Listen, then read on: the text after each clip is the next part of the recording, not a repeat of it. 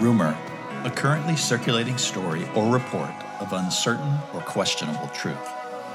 This is Rumors of Grace, where I talk to people rumored to have found beauty and truth in broken and uncommon places.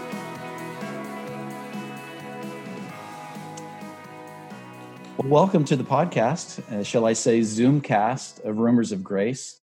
As you can see, I have a very special guest today. I am talking to Sue Monk Kidd. Sue was raised in the small town of Sylvester, Georgia, a place that deeply influenced the writing of her first novel, The Secret Life of Bees, which was an international bestseller. Um, that book sold millions of copies. Many of her books have sold millions of copies.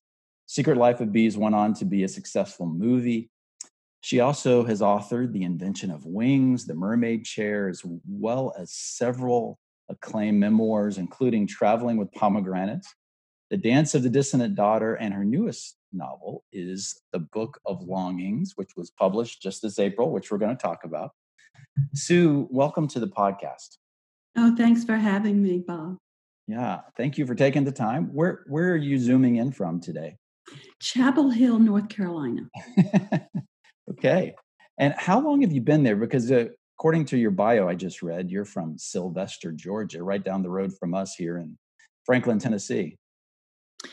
Right. Well, I yeah, I grew up in the little town of Sylvester, and I have been, uh, let's see, a resident of Anderson, South Carolina, Charleston, South Carolina, Marco Island, Florida, and finally, I hope never to move again, Chapel Hill, so we've been here two years. Yeah, that's great. That's great. Well, um, before we jump into a little bit of your background, and certainly want to talk about the new book, which I believe is doing really well, um, lots to talk about. Um, I mentioned to you before we started the podcast, Sue, that um, your book, When the Heart Waits, um, I love it. Uh, I would encourage all my listeners to to to pick up a copy.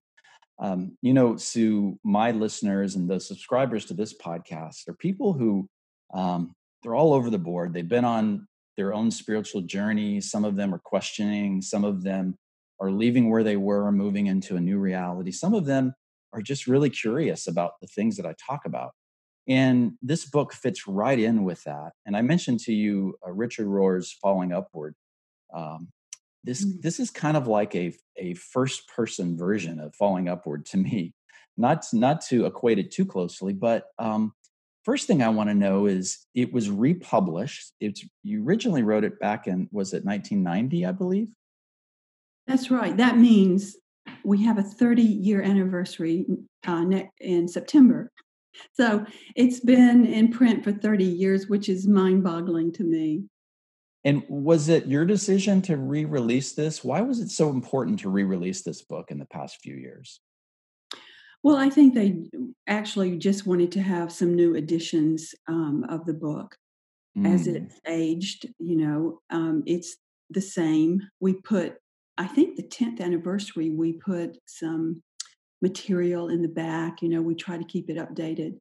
Mm. But um, I, I think you know, I've pondered this really why this book seems to last for new generations, so to speak. Um, and I'm not sure I have the answer, but I think there must be something universal in that process. That's what I think. And um, it's just, so therefore, it just sticks.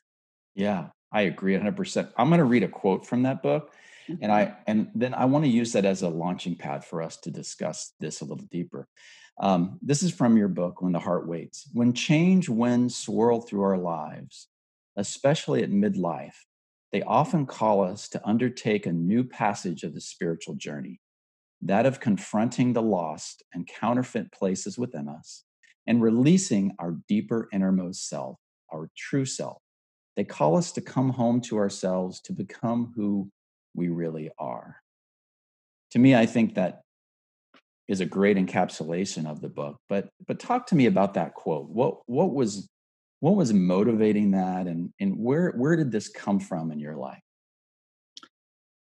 When I was 29, I read Thomas Merton's um, I guess you'd call it an autobiography, Seven uh, Seven Storey Mountain, and this introduced me for the first time, believe it or not, I'm, i had to wait till I was 29 to get this, that there is an in, interior life in us that is extraordinary.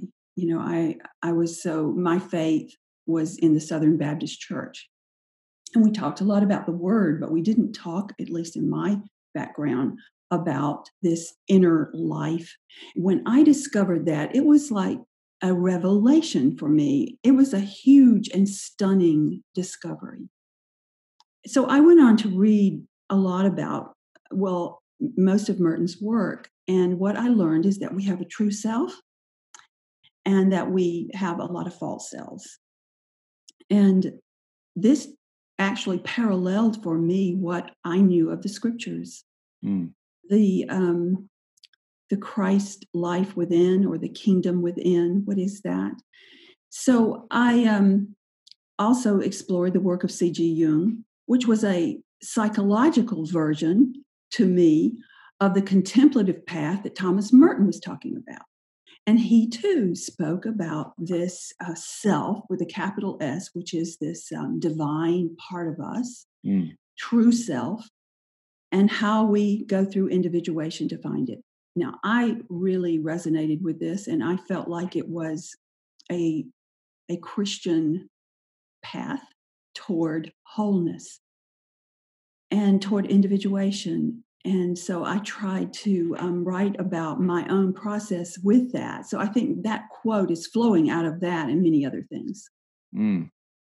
I was also brought up uh, Southern Baptist, and um, the realization was very similar. And um, in your book, you you reference not only Thomas Merton, but but Meister Eckhart, who is another person that I've been reading a lot. And one of the things he talks about specifically is that God is in the soul, and that the soul isn't God, but rather the holy soil in which the divine life of of God is planted for us and cultivated. And that was he was adamant that compassion was the aim of uh, of all spiritual growth um, talk to me a little bit about that, if you would. Just, I mean, growing up in an environment that taught that Christ was in you if you did certain things or prayed a prayer and you know those people who didn't didn't have god in them necessarily and for many of us who grew up in an environment that had a lot of shame attached to that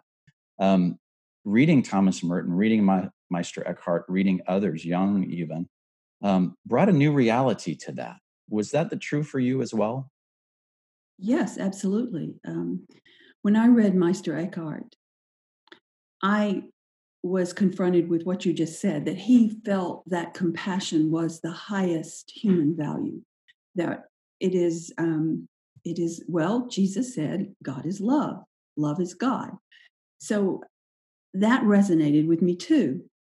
Um, and I'm thinking of something else that Eckhart said, and I may get the quote a little, I may be paraphrasing. He said that we are all meant to be mothers of God. Mm. Now that's an extraordinary statement, but it but it actually is another way of saying what I was attempting to say earlier, which is that we birth this divine life. Mm. And maybe that's the purpose of being here is to birth our true selves, our divine life. And um, Eckhart mirrored that for me in his work too. Yeah, that's good. Um, I know in reading in reading your book and your own personal journey, this is not um, the universal side of it, as you mentioned, that resonates with so many people. Many times the universal story sue is one of um, transformation and you you talk a lot about the chrysalis the the butterfly that image but there's also that's not always a smooth and easy and painless process of shifting into a new reality um, it can be painful it can be there can be grief attached to that uh, there could be identity issues that you work through was that true for you it was, yeah, I think that's kind of universally true, unfortunately. We have not figured out how to evolve through joy. it seems to be through pain. Mm. And I don't know why that is, but um, yes, when I was growing up, you know, you could make an altar call and poof, everything was different. Right. Um, I learned that it was a little more complex than that, and a little. We had actually the contemplative life taught me that reading about it, and the inner life that you really have to go through a process, a transition, a transformation that the soul goes through probably over and over in our lifetime. And it's it's like an awakening. And there are certain things that are true for transformative processes. And I tr- I mirrored them in the book with the chrysalis and the butterfly because that was a personal story for me that took place and it it's just classic you know so every life needs to probably experience that letting go and going through this time of darkness and um, then an emergence.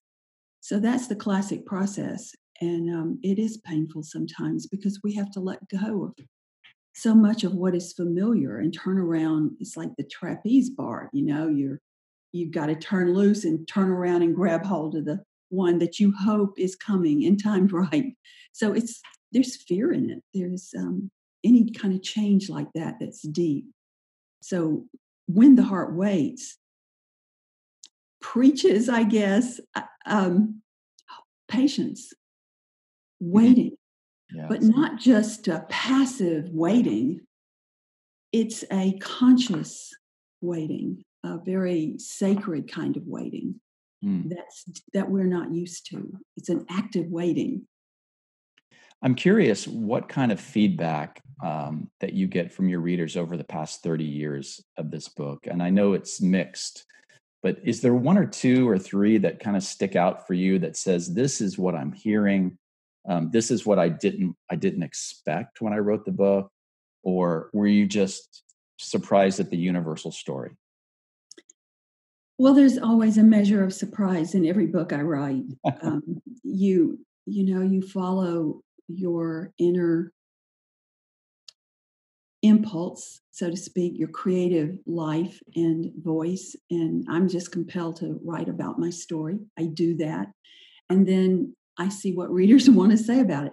I think one of the things that surprised me about When the Heart Waits is not just the longevity of it, but that spiritual directors adopted it mm. and recommended it to their um, their clients that was a surprise that my own story could communicate to others going through something. It doesn't have to be what I went through, but the process applies. And then maybe something else I heard a lot of from readers was um, this book got me through um, my divorce, mm. or this book got me through the death of some loved one. So I realized that um, it was applicable to so many specific ca- cases of what people were experiencing in life, and that was that was a, a lovely surprise for me. Yeah, that's great. You mentioned spiritual direction in, in your book. You talk a lot about that, and I know that I have friends who who not only participate that in that, but are also spiritual directors. And I, I I've had people ask me, you know, well, how is that different than just talking to a pastor or a priest? And um, it seems to be more people are are being open to the idea of spiritual direction. Um, I would I would love to ask, what has that meant to you, and how would you encourage that? Who people who are going through that? Is there a need for that? Was that uh, like a lifeline for you? Yes, um, I've had um, therapists, Jungian analysts, and spiritual directors helping me through my life, but also groups of uh, little communities, primarily of women. I believe that what is so healing for us, essentially, what, whatever means we choose, is to tell our story. We really need to tell our story, particularly the stories that are uh, painful, that cause us suffering, that cause us grief, and uh, that seem to be roadblocks for us, yes. whatever's going on in our life. If we can take that and tell a story about it, it's it's extraordinarily healing. And sometimes we have to tell it over and over and over until we are able to move on.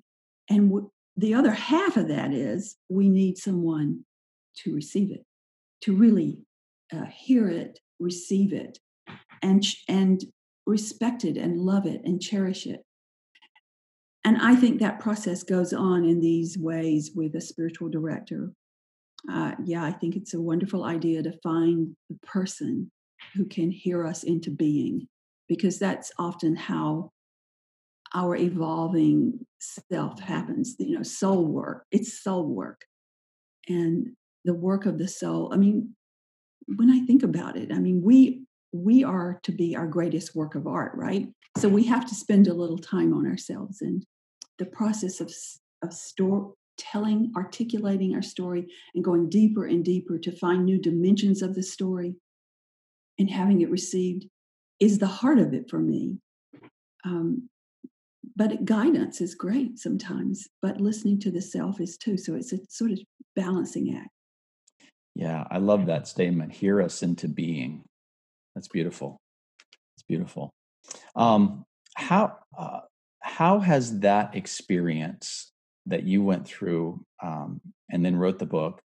How has that influenced your writings? How are your writings different from prior to now? And uh, you know, obviously, this is a process that continues on our whole lives. Has it is it changed the way you write your fiction? Has it influenced it in that in that way? Or is it something that's unconscious? Oh i'm sure it influences it in many ways that are probably unknown to me. I i think the book that has most profoundly freed me to write fiction and i use that phrase very purposefully because it was like being freed to do something um, was The Dance of the Dissident Daughter. Mm. Both of these books, it was like part one and part two of a, a long evolve evolution of my spirit and my creative life. And both of these uh, books and stories that I tell in these two in these two books show up in my fiction tremendously.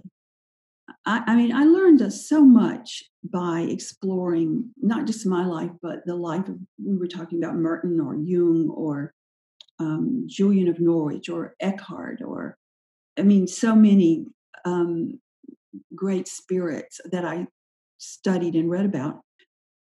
I learned so much from them. And I think they show up in my understanding of the human character in my fiction the depths of our motivation, the false selves that we have, um, and the process that our characters go through to find healing. There's often this incubating of darkness that I write about in When the Heart Waits.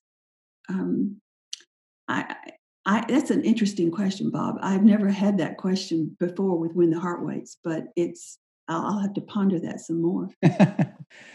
well, I know um, I know that your that your books um, have different themes, and I wonder often, based on the themes, uh, if there's a piece of your own life coming through the characters. Um, which we're going to jump here in a in a second to your latest one. Um, if if there's definitely some elements of that coming through, but before we do that, um, I just had one last question, and maybe it's a big one, but um, Sue, prior to um, the change and and and the, the spiritual evolution that you went to, and Sue now, how are they different?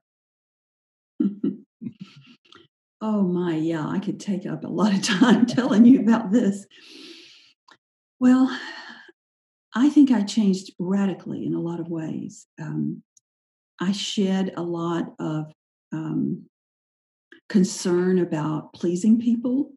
I shed a lot of concern about um, fear that of, of what people would think of me if I said or did certain things.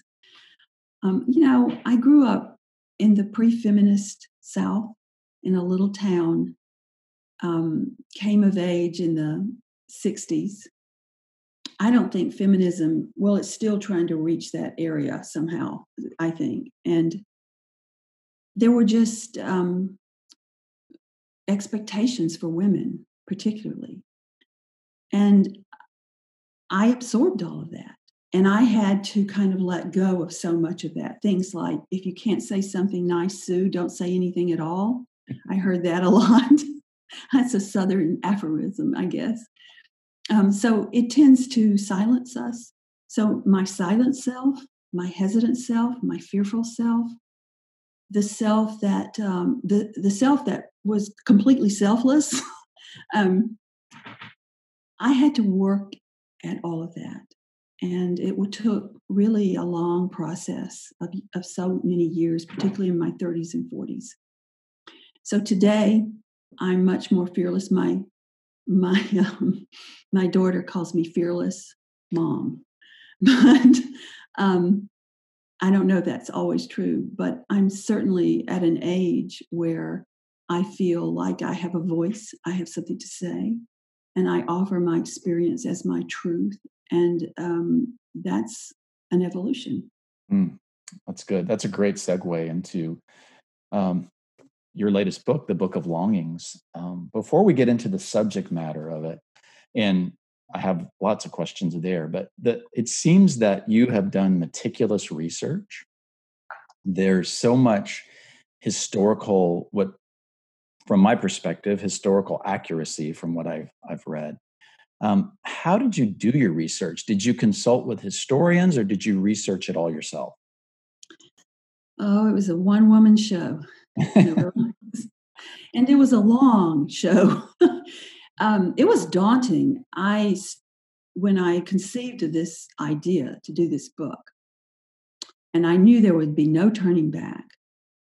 I started the research, and it took 14 months of um, like going to class every day for 14 months. I had no idea what I was getting into. But I just acquired a little library of, um, oh, I read and read and read, and I watched documentaries. And I took some of these great courses, which were really helpful because they have some of the leading scholars about New Testament history or um, a lot of theologians, uh, Jesus historians, biblical background kind of things, the Jewish religion. I took, I, I listened to lectures on that. Oh my, I took notes and notes. I could, it, it was just a long, extraordinary process. And the truth is, I loved every minute of it and I agonized every minute of it. So, but mostly um, I went down a rabbit hole and I I almost didn't get back because just to write the book, I was so lost in all of this research, you know. That's interesting. Yeah. So um, I'm going to let you give the synopsis of what the what the book is about. It's a fiction book. It's a story that you've written. Um, for those people who don't know what it's about or or haven't heard, uh, so give us a quick synopsis, if you would. Okay. Um, I'm notoriously bad at this, but I will try. this this novel is the story of Anna, who is a young woman in the first century who is very unique and um, she is very ambitious, fearless, um, sometimes a little reckless. Um, she ends up marrying Jesus. Yes, that Jesus.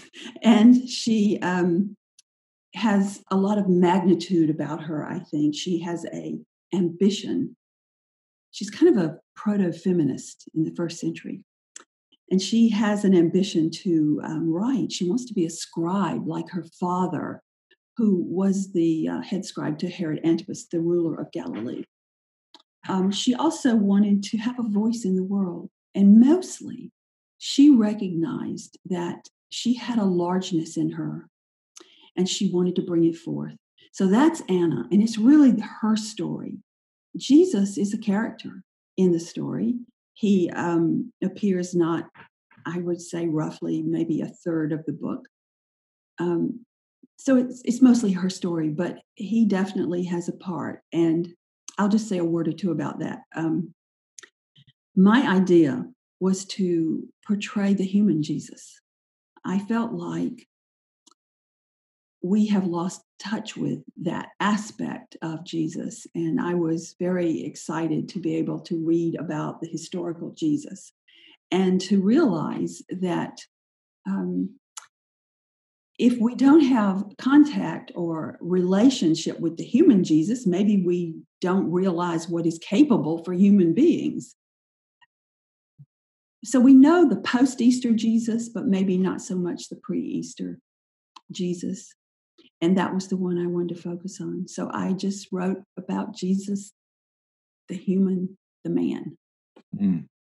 I love the focus on the humanity of Jesus. I've um, I've come to appreciate that more in the last few years myself.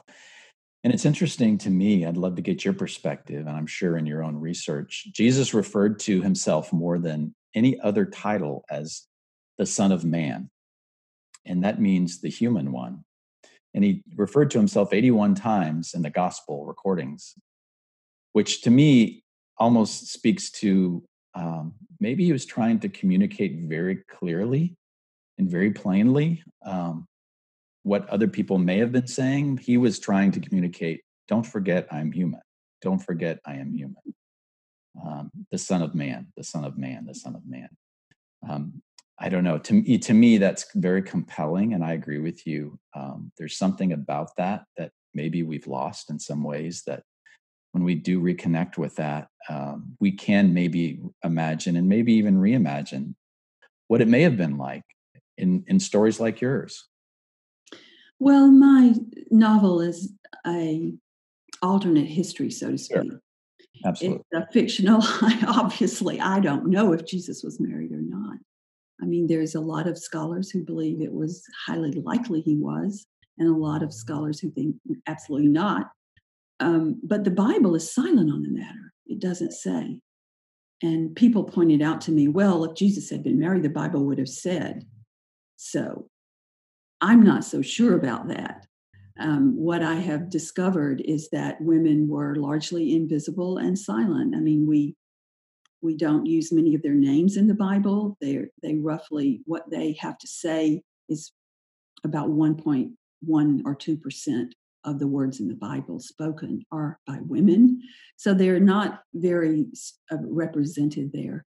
And I don't think it was prudent at certain times in history for Jesus to have been married, mm. according to where the the um, dialogue was in the church. So, you know, that may have been excised. I'm not sure, but I feel like it was a possibility from my research that he was because Jewish men at around the age of 20 or so were were basically required to marry. That was how they took their place in the community. It was a, a religious imperative, so to speak, a social imperative. And I had no reason to think that at 20 or so, Jesus didn't fulfill that. He was thoroughly Jewish. And so I went with that. Um, and I, I felt compelled to just portray that human side of him. And um, so when I told my husband that I said um, what my new novel was about, that Jesus was going to be married, he said, Wait, you're writing a novel in which Jesus gets married. What could possibly go wrong? and um, I have found that um, not a lot has gone wrong. You know, I've gotten a little pushback from some people, but most people who had a little hesitation to read the book and then read the book are are so um, vociferous about how how much they loved it and how it wasn't what they expected. I mean, I you know, I discovered in my research and in writing this book how much I admired this man, Jesus. Um, he was extraordinary. And I have readers writing to me saying, Oh, wow, I fell in love with Jesus again. I didn't see that coming. And that was, I mean, I didn't have that intention. I was writing Anna's story, but I wanted to portray Jesus as close to my understanding of the Jesus in the scripture that I knew, the historical Jesus that um, historians wrote about.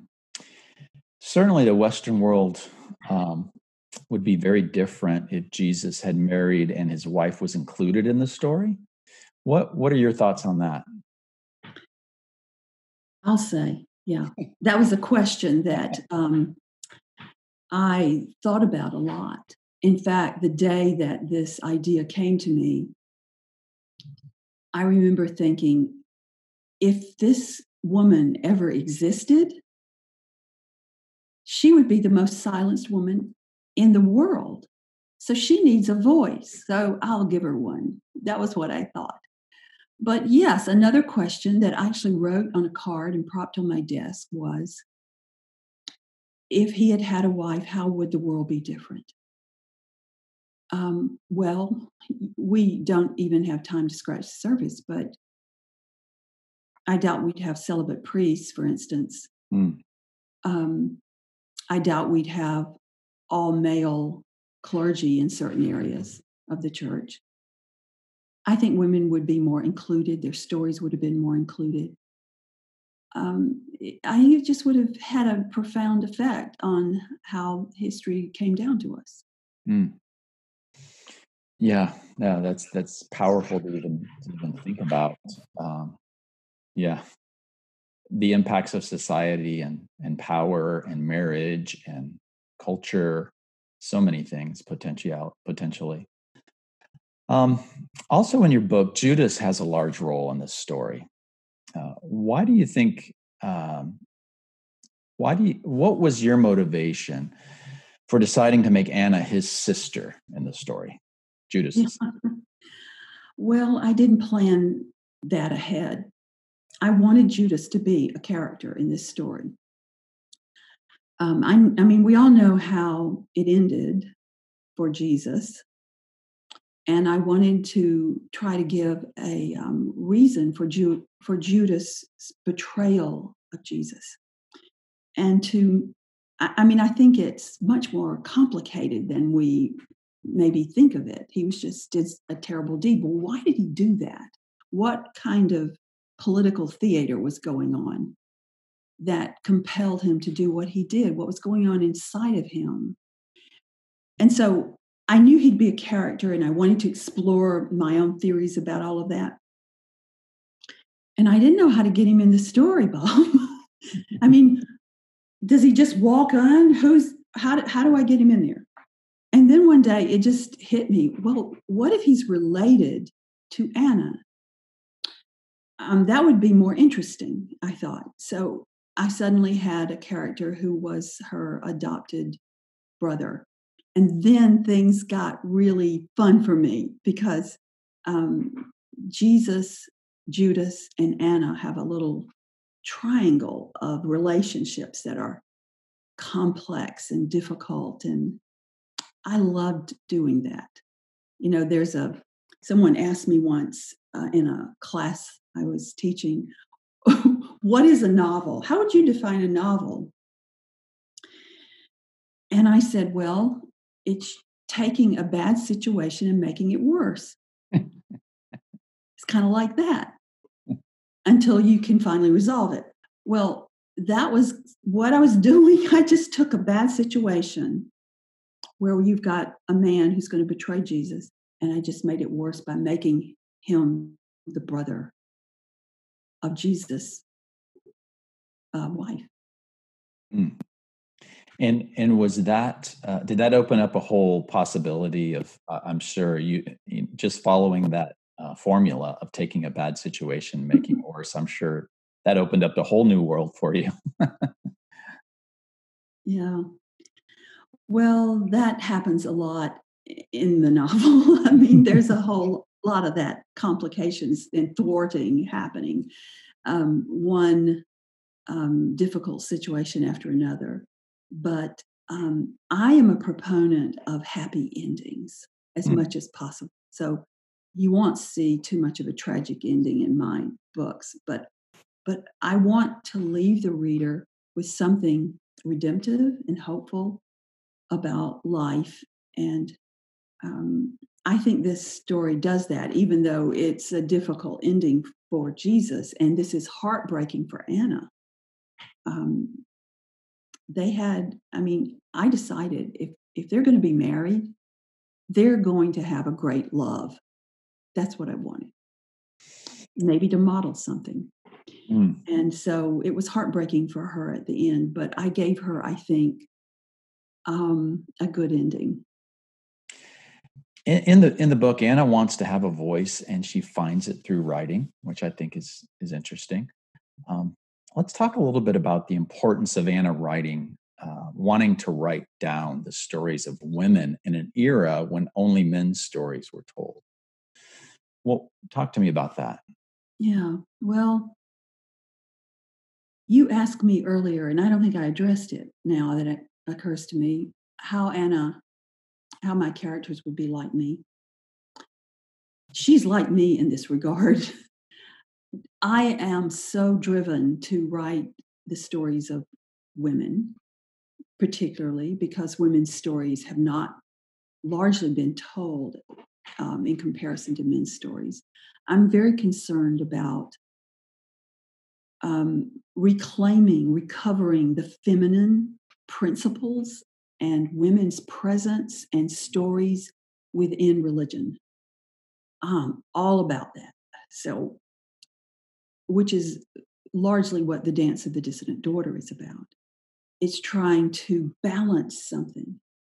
And to see, I think Anna, um, she she kind of cultivates um, women. She has an aunt Yaltha who is the funnest character I ever wrote because she's just feisty and sometimes a little vulgar and com- just midwives Anna in lot spiritually, so to speak, and um, kind of as a stand-in mother for her in a way because Anna's own mother's pretty well, not a she's not a great mom, and then there's Diodora and there's Tabitha. And so she collects women who basically have had traumatic, hard, wounding experiences in life, and she writes about it.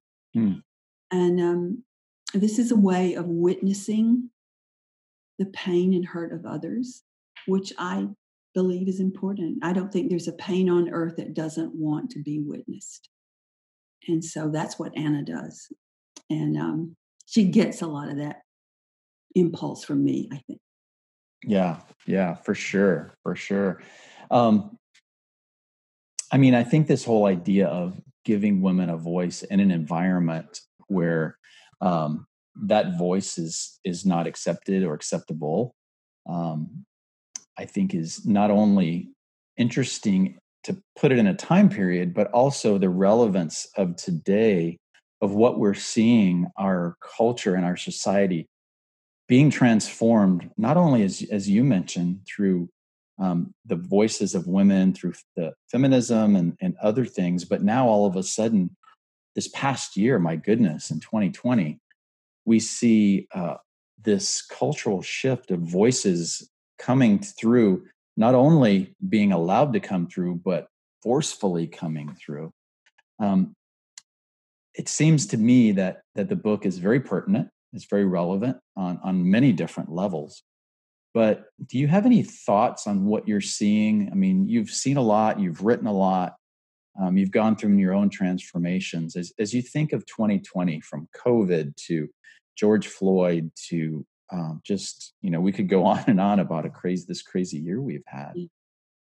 What are, what is going on in your inner life as you look and see? Do you see hope and change? Do you see you know obviously you have to see the pain and the and the trauma that so many people are experiencing but but what is what is sue's perspective on what's going on in the world well, i think we're in the midst of a vast sea change um, this time i think it's the real thing and initially I thought, okay, it's we've been put in timeout. God has put the world in timeout. Go to your corners and think about what you've done. My mother used to say that to me and my brothers when we fought. And she would stick us in opposite rooms and we'd have to think about it. It reminded me of that. It's like some mother God has had it. now, I don't think it's causal or anything like that. I just think this is a moment for us to metaphorically think about it that way, as in to, to reflect. And this reflection, um, this sort of pause, um, is going, going to ultimately be good for us, I hope. Mm. And a lot of it depends on um, how we incubate this darkness. Mm. And you could say we're in a chrysalis.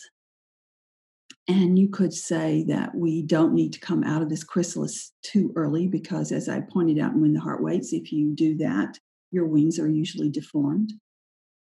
So we got to see it through. I think um, I, I am hopeful about it. I think we have to be. I think about Emily Dickinson's poetry, which I love and read, um, who said, Hope is the thing with feathers that perches in the heart and sings the song without the words and never stops. That's what we have to do here is hope and sing that song. But um, it's a precarious time. It really is. But I am heartened by what's happening with the Black Lives Matter movement. I'm very heartened about that. Race is a big uh, motif for me in my work. With secret, the Secret Life of Bees was largely about race. Um, the invention of wings was ground zero about race with American slavery. So I think we're seeing something extraordinary, really has it has it inspired you and is i know you probably can't give too much detail has it birthed another book idea or thought any of this a, a book has been birthed and i hate to say i'm too early to talk about it because it's just i don't even have the words to talk about the book yet but um, i can't say that it's directly related to what's going on now, but it's related, uh, as always, to the human spirit, to the journey a soul takes, and how we find our way. Um, I'm, you know, all of my characters are are trying to get home, mm. and this will be the case in this next book too. So, how has the feedback been on the Book of Longings? I'd love to get uh, maybe you can give us uh, maybe a wide range of what you've heard, been hearing so far. It's certainly a bold book, um, as your husband said at the beginning. yeah, it is a bold book, but writing is really an act of courage. I've decided. Um, we we have to um, pursue those things that creatively speak to us and ex- they they exert such a strong compelling feeling in me about and i know this is my book to write and i felt that way from the beginning with this book. Yes it's bold. Yes it's audacious. Um, but it was important to me to have this idea out there this alternate idea that can cause us to think about the world how what we might do differently. It can inspire us to something new. Um, I feel like um, most of the response, I would say 80%, maybe more, of the response I've gotten has been overwhelmingly positive about this book. And women, particularly, are writing to me saying, Thank you, thank you, thank you uh, for giving us this story of women's voices and women's largeness and blessing the largeness in us as Yaltha did for Anna and the the strength of the of the female characters and then a lot of people write about how they've gone back to church because of this book now that is a shocker for me um, but i feel like they are in, intent, their intensity of their feeling around the book has been kind of overwhelming. Mm. And the volume of the responses have been overwhelming. I mean, like thousands and thousands of responses of just beautiful responses. And then there's the other few, you know, and people worried about me, um, like, are, are you okay? Are you getting, are people, are you getting backlash? Are they being mean to you? um, not so much, really. I mean, I, I'm thinking of, of, of, a woman who uh, sent me a comment on social media that said, I should try to, that we should gather all of these books and burn them. And it was a pretty harsh kind of statement about me being burned too, which harkens back to the witch burnings. So that was like over the top and i dismissed that completely. Um, and there are others who just say you know i'm praying for you. But these are people who are genuine in their faith and they aren't ready to you know and imagine they don't want to imagine this other way jesus might have been that's okay um, but typically the ones who write to me about it haven't read the book yeah yeah, that's usually the case, right? yeah, the hearsay. Well, I know my wife is a, a, huge fan of your books. She has read several of them. Do you want to come? I'm going to let her say hi to you real quick. She's sitting here listening to the to the thing. Oh, hello there. Let's see if I can get in. Can you see? Yeah, in? yeah, you're in. Hi, Sue. Hi there. It's so uh, nice to see you, and I just like I'm wearing a home shirt today. We're all walking each other home. well, thank you for being a reader of mine. I appreciate that. Well, I'm a reader and I love to just let my mind wander when I read your books. And I just really enjoy hearing and seeing your soul. And it's really fantastic that I've been able to turn my husband on to you. well, I, well, thank you for that. I love it when, you know, I, I used to get this um, women coming up to me saying, mm. um, I made my husband read The Secret Life of Bees. And he's usually standing behind her going, Yeah, she made me read it. And I'd say, Well, how, did you like it? And he'll say, yeah i liked it. So uh, so so i hear that a lot but it's it's really great to hear. I i love my readers. They're just amazing and i don't take a single one for granted. They are why i do what i do. Well i'm just so thankful that you're able to share your heart with us and allow us to see our own beauty and our own brokenness Oh, that's and lovely. That's what I would like to say to you this morning. Thank you for that. It's good to see you. And if you do come to Nashville, you always have a place to stay here in mm-hmm. Franklin. We'd love to host you at any time. Um, our little town. For the invitation, yeah. So come and see us sometime. So, Sue, thank you for this time. I know you have a website, which is suemonkkidd.com, correct? Yes. Uh, so people can go connect there. Uh, I think all your social handles is your is your full name as well. I believe. Um, yes. Is there anything else or any place else that you would point people?